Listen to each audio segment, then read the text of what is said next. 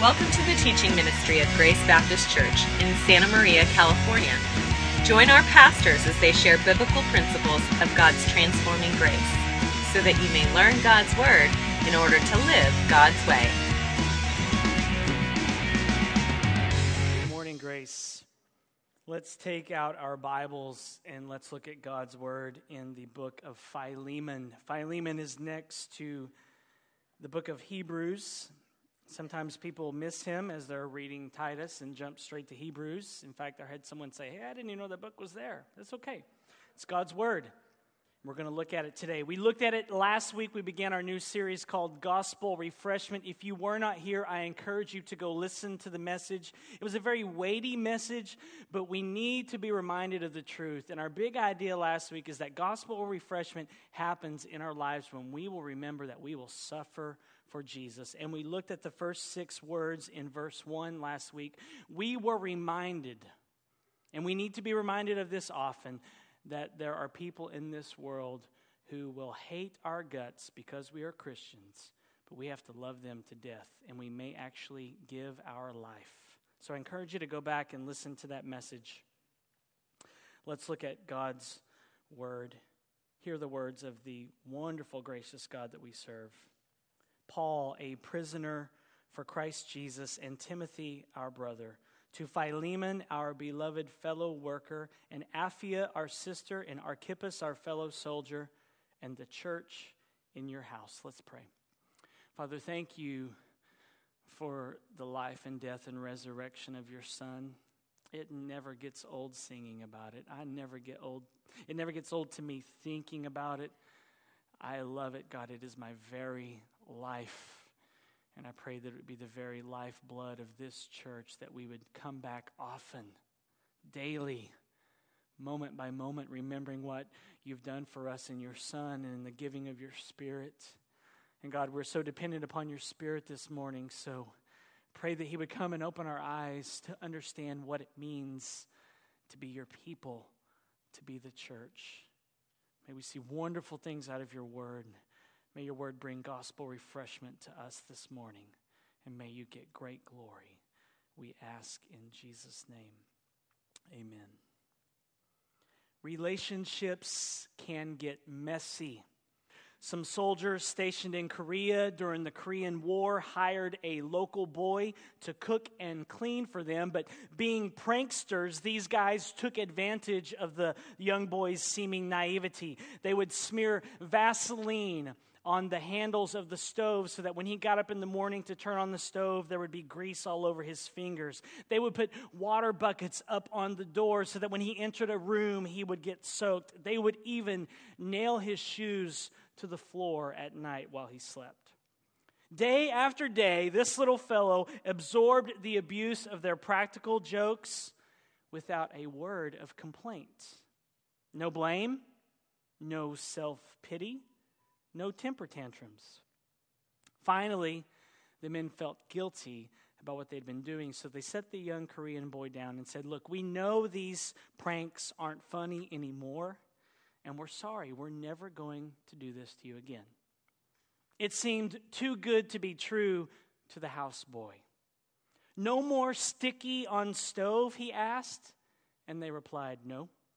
The boy said, No more water on door. Again, the repentant men replied, Nope.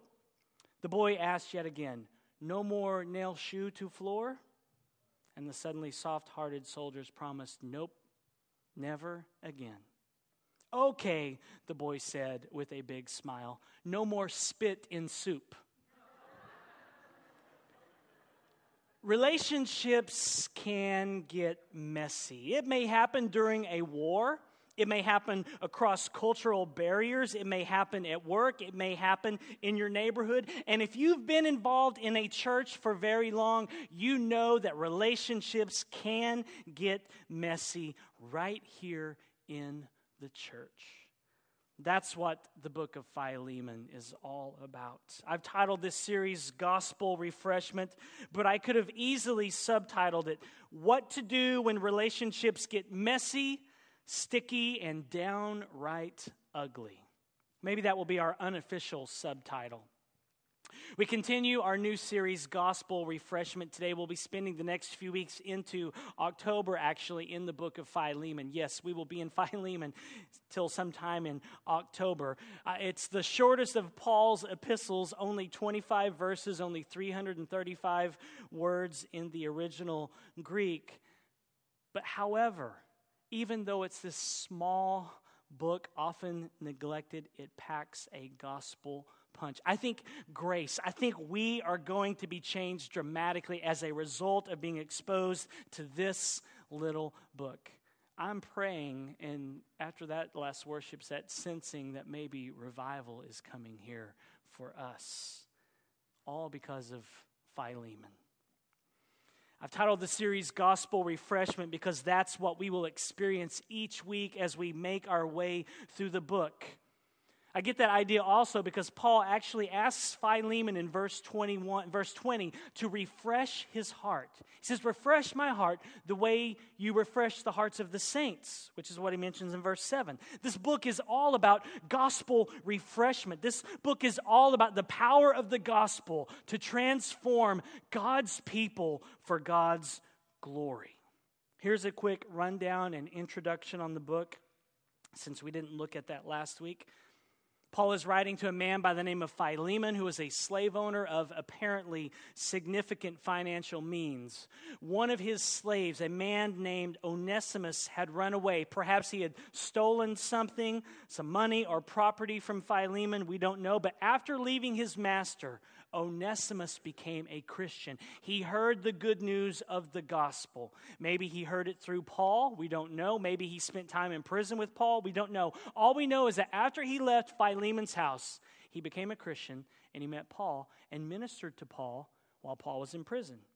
After a while, Paul says, Onesimus, it's time for you to, to return home and mend this relationship with your master Philemon. Paul did this because Onesimus was essentially guilty of two capital crimes running away and maybe theft. They were capital crimes because they were against the Roman social order of the day. If this type of behavior was tolerated, then it would mean the demise of slavery and the Roman Empire because the Roman Empire was built upon slavery. The entire social structure would come undone if runaway slaves went unpunished. So, what did they do about it? Rebellious slaves, if not outright killed when they returned, would be branded on their forehead with the letter F for fugitivus, for fugitive. So, one risk that Onesimus takes by returning home to his master Philemon was that Philemon might have him killed or he might have him branded. So, Paul sends this letter back with Onesimus, writing to Philemon, asking him to forgive and accept Onesimus back. Paul acts as a, a mediator here, imploring Philemon to have mercy on Onesimus, who now returns not just as his slave, but now as a brother in Christ. This book, this tiny little book, is all about gospel reconciliation. It's all about gospel transformation. It's all about gospel refreshment. We will see in this book how the gospel transforms human lives and human relationships. Onesimus goes from being useless in Philemon's mind to become useful. Onesimus leaves as a slave or a bondservant, but he would be welcomed back as a brother. The author of the letter is Paul, the recipient is Philemon, and the church that meets in his house. The date is probably 62 AD, and the setting, as I mentioned, is that Paul is in prison. Our big idea today is this gospel refreshment happens when we remember that our walk with God is a community project. You hit the refresh button on the gospel in your life when you remember that your very personal relationship with Jesus is a community church wide project. I know we've talked about the, our walk with God being a community project in the book of Philippians when we were there last year, but it bears repeating because we tend to forget this truth, don't we? We think it's just about me and Jesus. Don't need the church. Look at verses 1 through 2 again. Paul, a prisoner for Christ Jesus, and Timothy, our brother, to Philemon, our beloved fellow worker, and Apphia, our sister, and Archippus, our fellow soldier, and the church in your house. Paul is reminding Philemon that his very personal, heartfelt, warm, fuzzy, inducing relationship with Jesus involved the entire church. Philemon could not merely just spend time with Jesus, have a quiet time by reading his Bible and praying, and count that as Christianity. Discipleship involves the whole church body. It's not just Jesus and me. Philemon's issue with his runaway slave Onesimus is a church issue. Let me say that again. Philemon's issue with his runaway slave Onesimus is a church issue. The rift has taken place between two believers because now Onesimus has become a Christian and it involves the entire church. We see that in verse 2 because Paul writes to the church in your house. This letter is for you, Philemon, but it's also for the whole church. The church met in Philemon's house. We gather from this that he must have been very wealthy they didn't have church buildings back then, so you find the person with the biggest house so that the church can meet there. In addition, I think Philemon is wealthy because he had slaves. A quick note on slaves during this time. Slaves are not the way we think of slaves with our background as, as a country. That is atrocious, the way that people were treated in our country. This is not that idea when I say that there were slaves. Slaves in Roman times were similar to being an employee, except your master did own you. There were many abusive masters, but many times a slave would be considered a part of the family. People sometimes would even sell themselves into slavery to be able to provide for their own family. So think maybe Alice from the Brady Bunch. Do you remember the Brady Bunch? She worked for the Bradys. She lived with the Bradys in that little room off the kitchen, remember?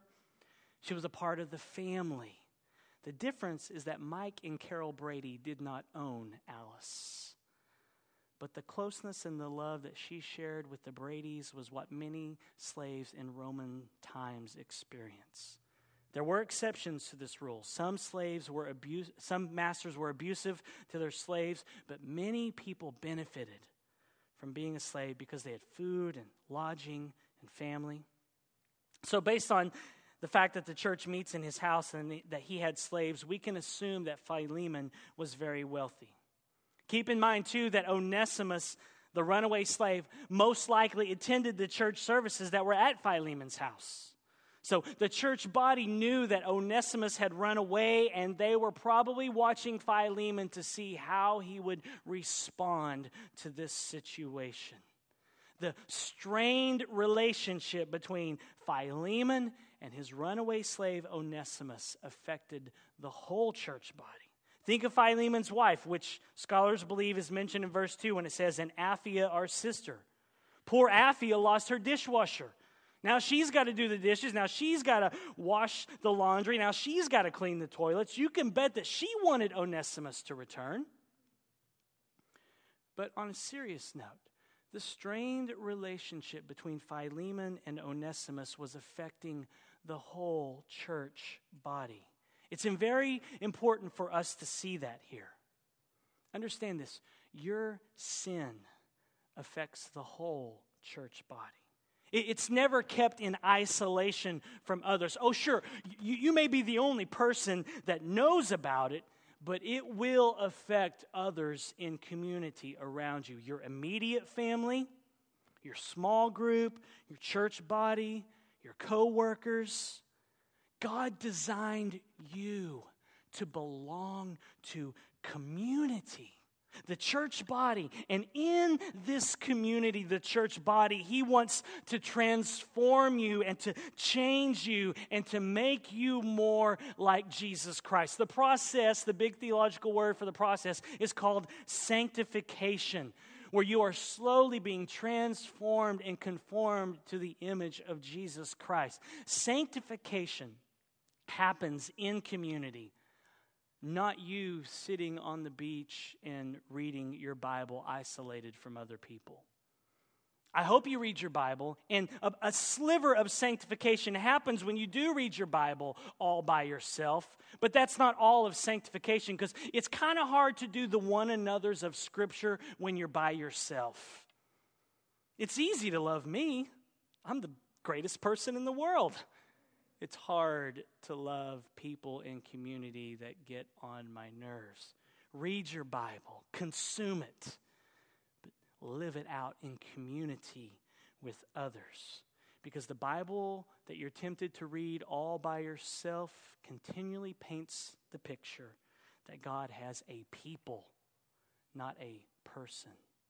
Sanctification happens in community. Christianity involves being involved deeply with other Christians, walking together, sharing your struggles, sharing scripture with one another. Praying with one another, encouraging one another, challenging one another, and rehearsing the gospel over and over again together. Gospel refreshment happens when you remember that your walk with God, your very personal, warm, fuzzy inducing relationship with God, is a community, church wide project. That's why Paul writes to the whole church here.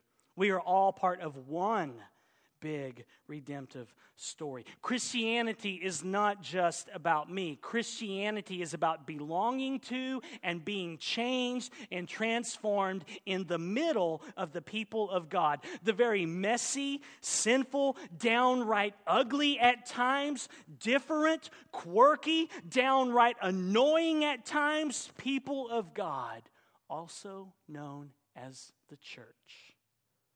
We actually see a picture of the church here in verses 1 through 2 because you have different people in different places in life and ministry. It says, Paul, a prisoner, Timothy, our brother, Philemon, a beloved worker, Apphia, our sister, Archippus, our fellow soldier, and the church in your house. Here is a picture of the diversity that is to make up the church. The way Paul describes each person shows us that each person has a role and that there are varying relationships within a church community.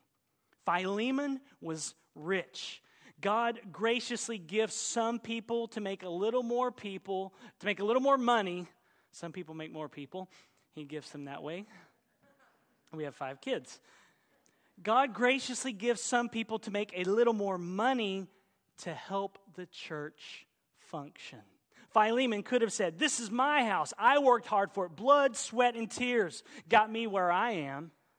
But obviously, he recognized that God had gifted him and graced him with skills and a good job. So he used what he had in order to benefit the church. We may not all be like Philemon. We may not all grace the cover of Forbes or Time magazine, but God puts each of us where we are with what we do, with what we have, in order to refresh the church community. I was part of a church body once, and there was a gentleman in the church who was very wealthy. And he would keep track of the numbers in, in the bulletin to see if the, the financial numbers were dropping. And he told the staff, whenever the money gets low, you call me and I'll write a check to bump it up to where it needs to be. He was giving away his resources to refresh the church. We may not all be Philemons, we should all be giving, but we have all been created by God to belong to and to refresh the church community. We're all different, we're all unique. Some of you need this particular gospel refreshment this morning. You ready? You don't have to be like other people. You don't have to be like other people. It's so refreshing when you realize that you do not have to be like everybody else. God made you unique. He gave you gifts, talents, a personality. Gospel refreshment happens when we embrace who we are, made specifically by God with a unique personality, unique giftings, unique callings, unique physical appearance or body. That means the nose that you don't like, God gave you that nose, or the ear, or the toe, or the elbows, or whatever you don't like about you. God made each one of us unique, and the gospel frees you from comparing yourself to others. Fight the urge to compare.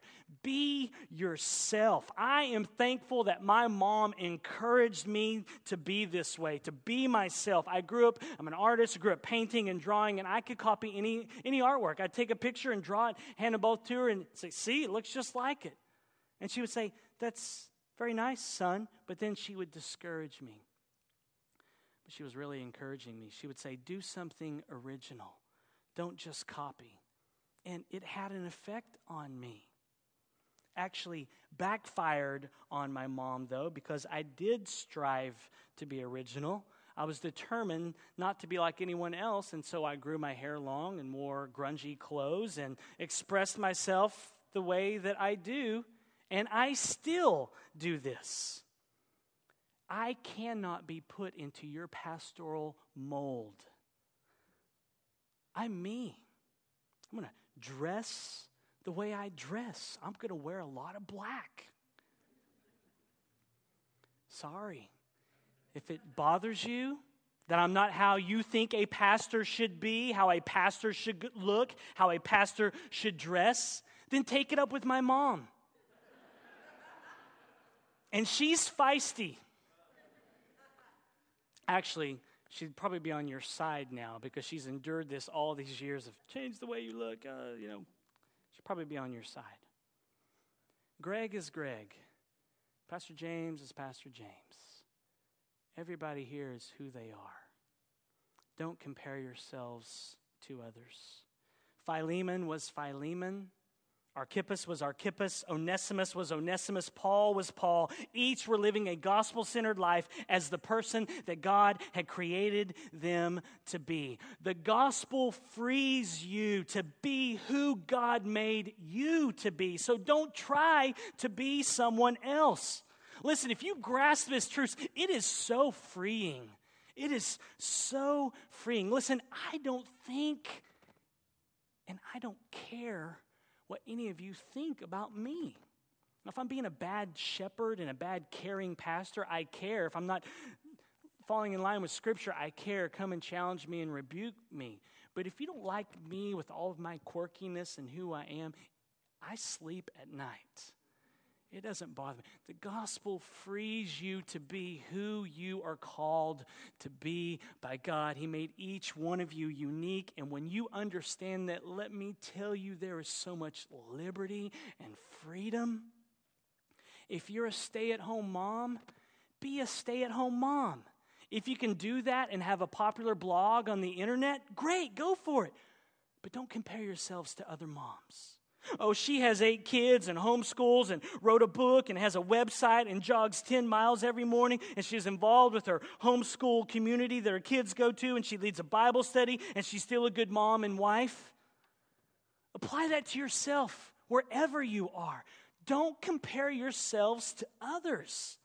The gospel frees you to be who God made you to be. And it gives him glory when you're who you are. But as we embrace our uniqueness, we must embrace the uniqueness of others. So don't get refreshed by the gospel this morning to be free to be who you are and then turn around and not let other be, people be free in the gospel. Here's where it gets hard. We must embrace the diversity in the community of God. This means that we must love and embrace that person with the annoying personality. Let me say that again. We must embrace the diversity in the community of God. This means that we must embrace and love that person with the annoying personality. I think we all need to stop here and repent. We all know that there are some people in the church that get under our skin. You know there is someone here that drives you bonkers. Admit it. You're thinking of them right now. But let this truth humble each one of us, just as there is someone who irritates you and gets under your skin and they drive you bonkers. And when you see them or hear them, it is like nails on a chalkboard. Are you with me? Just as we all have someone like that in our life. Are you ready? Here comes the gospel rebuke. We are that person to someone else. Who, me? Yes, you. But everyone loves me. No, they don't. They struggle with you the same way that you struggle with that person that bothers you. God put those people in your life to transform you, and He put you in their life to transform them. God, in His great love, did this.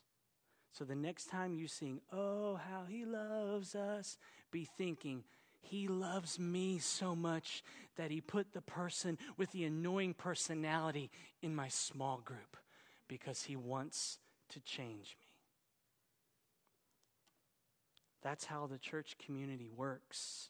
We are being transformed together by the gospel. We're a family here.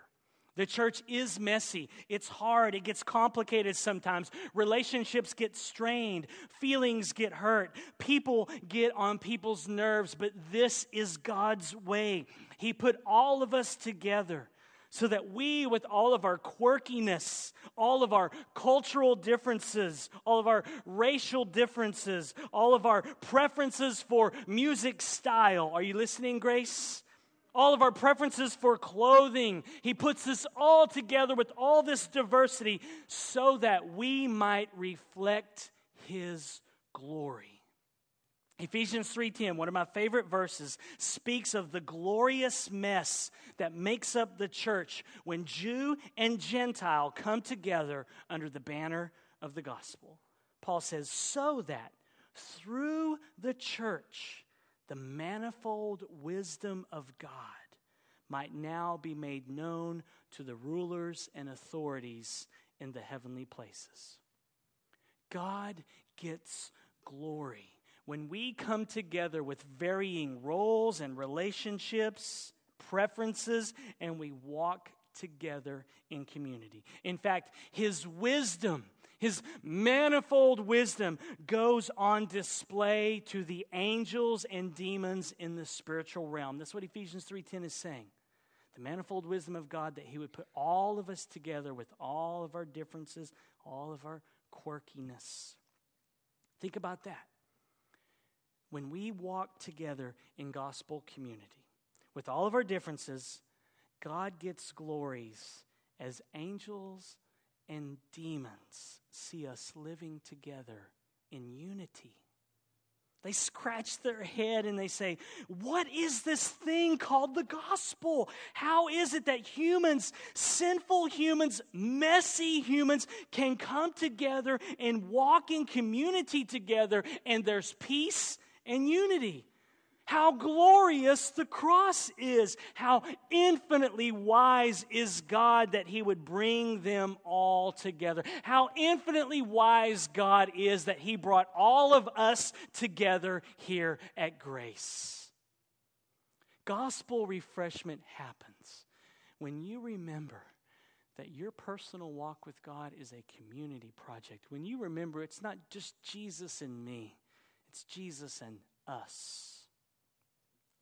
Philemon 1 1 to 2 reminds us that we are made up of prisoners, brothers, sisters, beloved fellow workers, fellow soldiers, all put together to be the people of God, the church.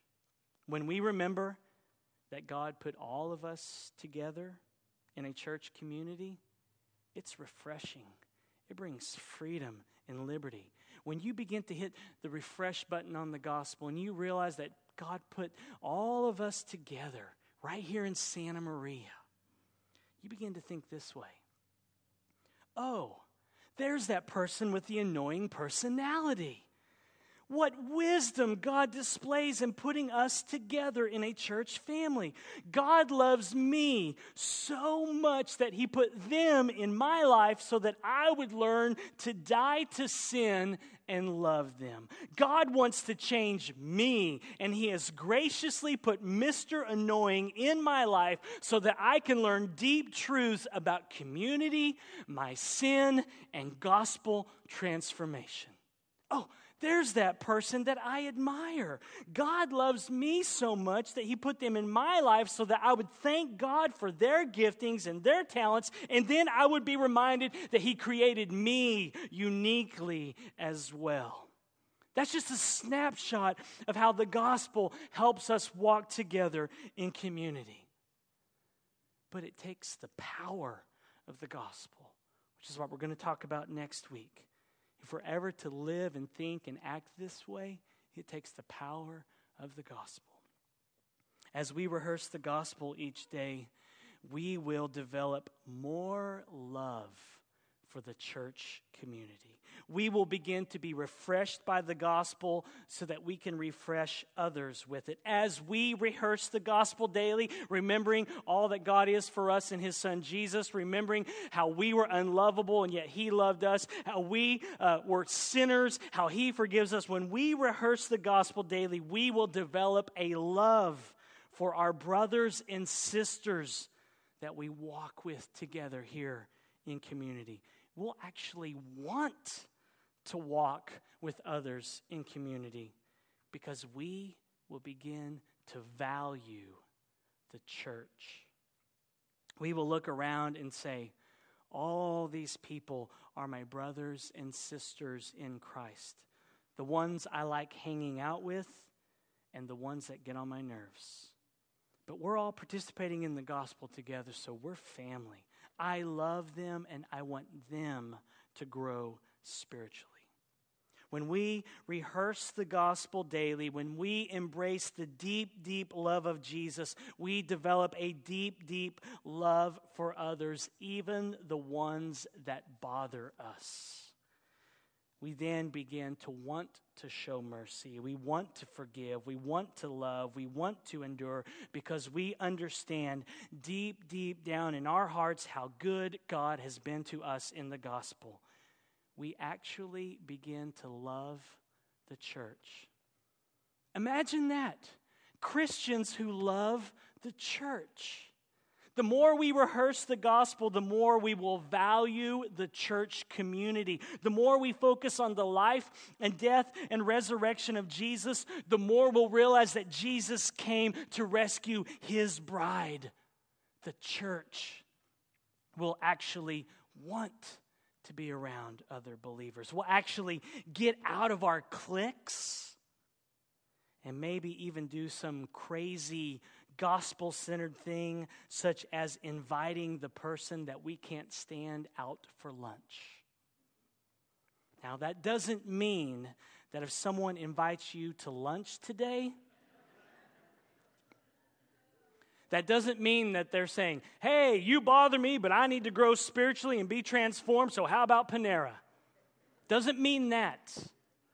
But why not invite someone out to lunch today that you don't know at all? Or that you sort of know?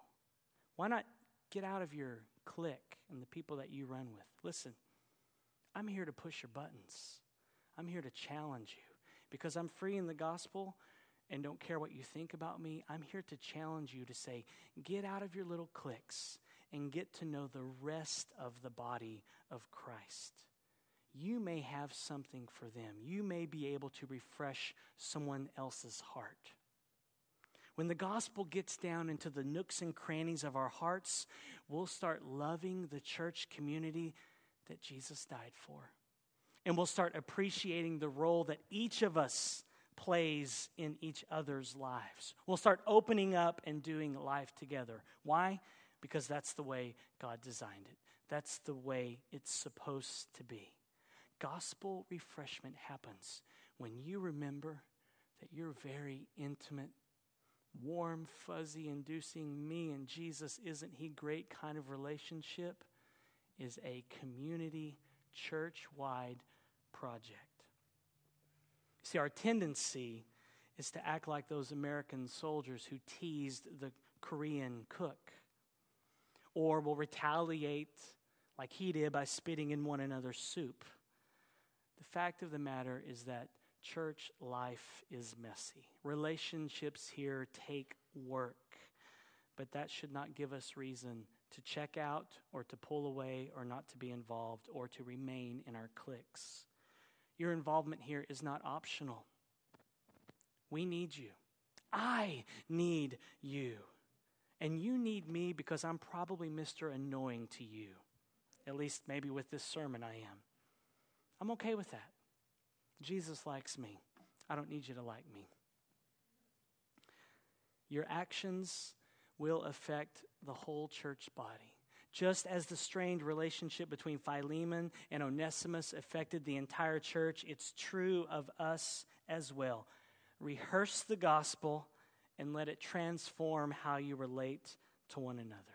The triune God, Father, Son, and Spirit, shapes, molds, and transforms his people as they live in community with one another. It does not happen in isolation, it happens in community. Sticky, messy, downright ugly church community. Let's pray. Father, thank you that you put all of us together. Some of us are quirky and different. And some of us are just plain. Some of us have great gifts, talents, and some of us just feel like we're trying to figure out what you put us on this planet to do. But you have put all of us together, of different races, different cultural backgrounds, Father, different ages, different generations with different preferences for clothing and music and food. And we thank you for that. We exalt your manifold wisdom today in bringing everyone here to grace. Now, may we not resist your transformation process. May we not resist sanctification, but may we dive in and get to know people. And then may you get great glory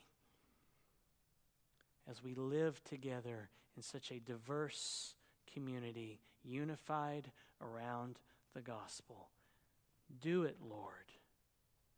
Here in this church, here in this city, here in our nation, to the nations of the world. Do it, Lord, we pray, that you may get great glory. In Jesus' name, amen. Our hope is that today's message empowers you, by God's grace, to live God's way. For more information, visit us online at gracebap.net.